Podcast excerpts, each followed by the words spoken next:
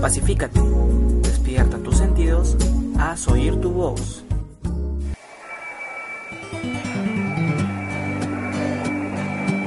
Sí, ahí estaba él otra vez, esperándome en la esquina del colegio, con la sonrisa de siempre y el detalle con el que me conquistaba día a día. Lo miré lleno de emoción y alzaba las manos desesperadamente para que me vea, pero... María, ¿no se supone que iríamos juntas a casa o estás pensando ir con él otra vez? Vino a verme, ¿no? Significa que le importo. Ya cánsate de verlo tantas veces. ¿Acaso no tiene algo más que hacer? Estudia, trabaja. ¿Qué sabes de él? Ay, Camila, no necesito saber nada más de lo que ya sé. ¿No lo ves? Es tan lindo y atento. ¿Cómo puedes pensar que es mala persona? Mira, ¿sabes qué? Anda, ve con él. Solo espero que no termines con una gran desilusión. Hola, preciosa. Ya comenzaba a extrañarte. Te traje un regalo. ¿Ah, sí? ¿Y qué es esta vez?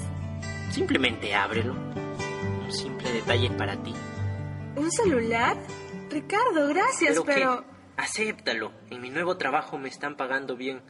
Además, tú te lo mereces todo. Y mientras pueda hacerlo, te demostraré que eso es verdad. Mi princesa, siempre te he dado lo mejor.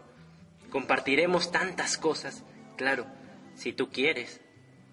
Claro, nada me haría más feliz que estar contigo siempre. Nadie antes me había tratado de esta manera.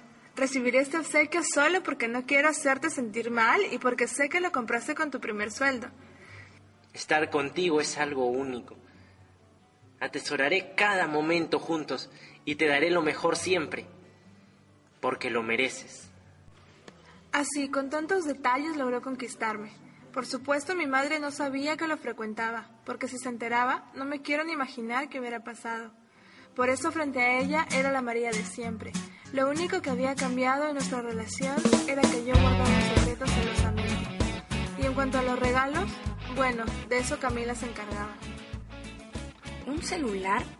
¿No es mucho viniendo de alguien que solo sabe estar parado en la esquina del colegio? Ay, Camila, ¿cómo eres? Él me dijo que en su nuevo trabajo le pagan muy bien. Por favor, guárdalo. Si mi mamá lo llega a ver, me hará muchas preguntas. Está bien, pero piensa que no puedes ocultárselo toda la vida. Ya sabes cómo es mamá. Sigue creyendo que soy una niña. Aún no creo tener el valor para decírselo. Ojalá y lo encuentres muy pronto. No estoy de acuerdo que frecuentes a ese tipo, pero no diré más. Y así pasaron varios meses, entre regalos, trabajos fantasma y malas caras de Camila. Mientras tanto, estaba cada vez más convencida de mi amor por Ricardo. Hasta aquel día que descubrí la verdad. Los zapatos que compraste están preciosos. Gracias, y tu cartera también está muy linda. Lúcela, pon todas las compras ahí. Por cierto, ¿qué tal me queda el nuevo corte de cabello? Mm, te ves diferente. ¿Y el mío? También estás linda, amiga. Regia. ¡Suéltame! ¡Suéltame!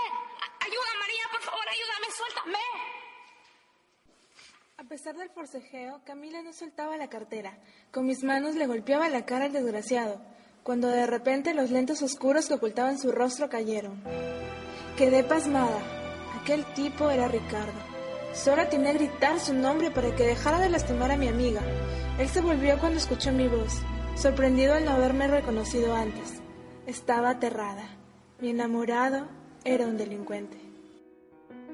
No, María, déjame explicarte. Yo no quería hacerte daño. Si me hubiera dado cuenta a tiempo... ¿Qué? Hubiera sido otra la víctima, ¿verdad? Cállate y aléjate de mí. Junto a Camila, corrí con rumbo desconocido, mientras los recuerdos cobraban sentido en mi mente. ¿Qué me podría explicar? Si los hechos hablaban por sí solos, ¿cómo no pude darme cuenta? María, ya detente. ¿Cómo pude confiar en una persona así? Traté de decírtelo muchas veces, María, pero no me hiciste caso, ni siquiera me diste el beneficio de la duda. ¿Por qué a mí? Cálmate, amiga. Un patán como ese no merece tus lágrimas.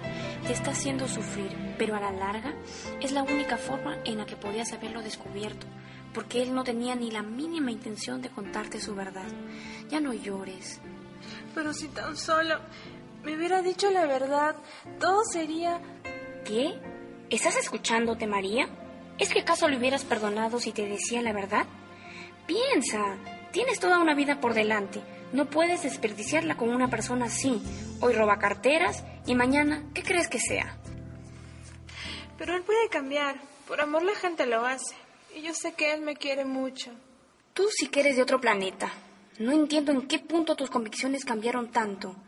Pero piensa bien lo que harás. No puedes creer en las palabras de alguien que no tenía la menor intención de contarte nada, María. Piensa que debes confiarle esto a tu madre. Pensaré muy bien lo que haré. Gracias por ser una gran amiga, Camila, y abrirme los ojos siempre. Aunque infinidad de veces no te hice caso, nunca te cansaste de aconsejarme y cuidarme. Verdaderamente gracias. Pacifícate. Despierta tus sentidos. Haz oír tu voz.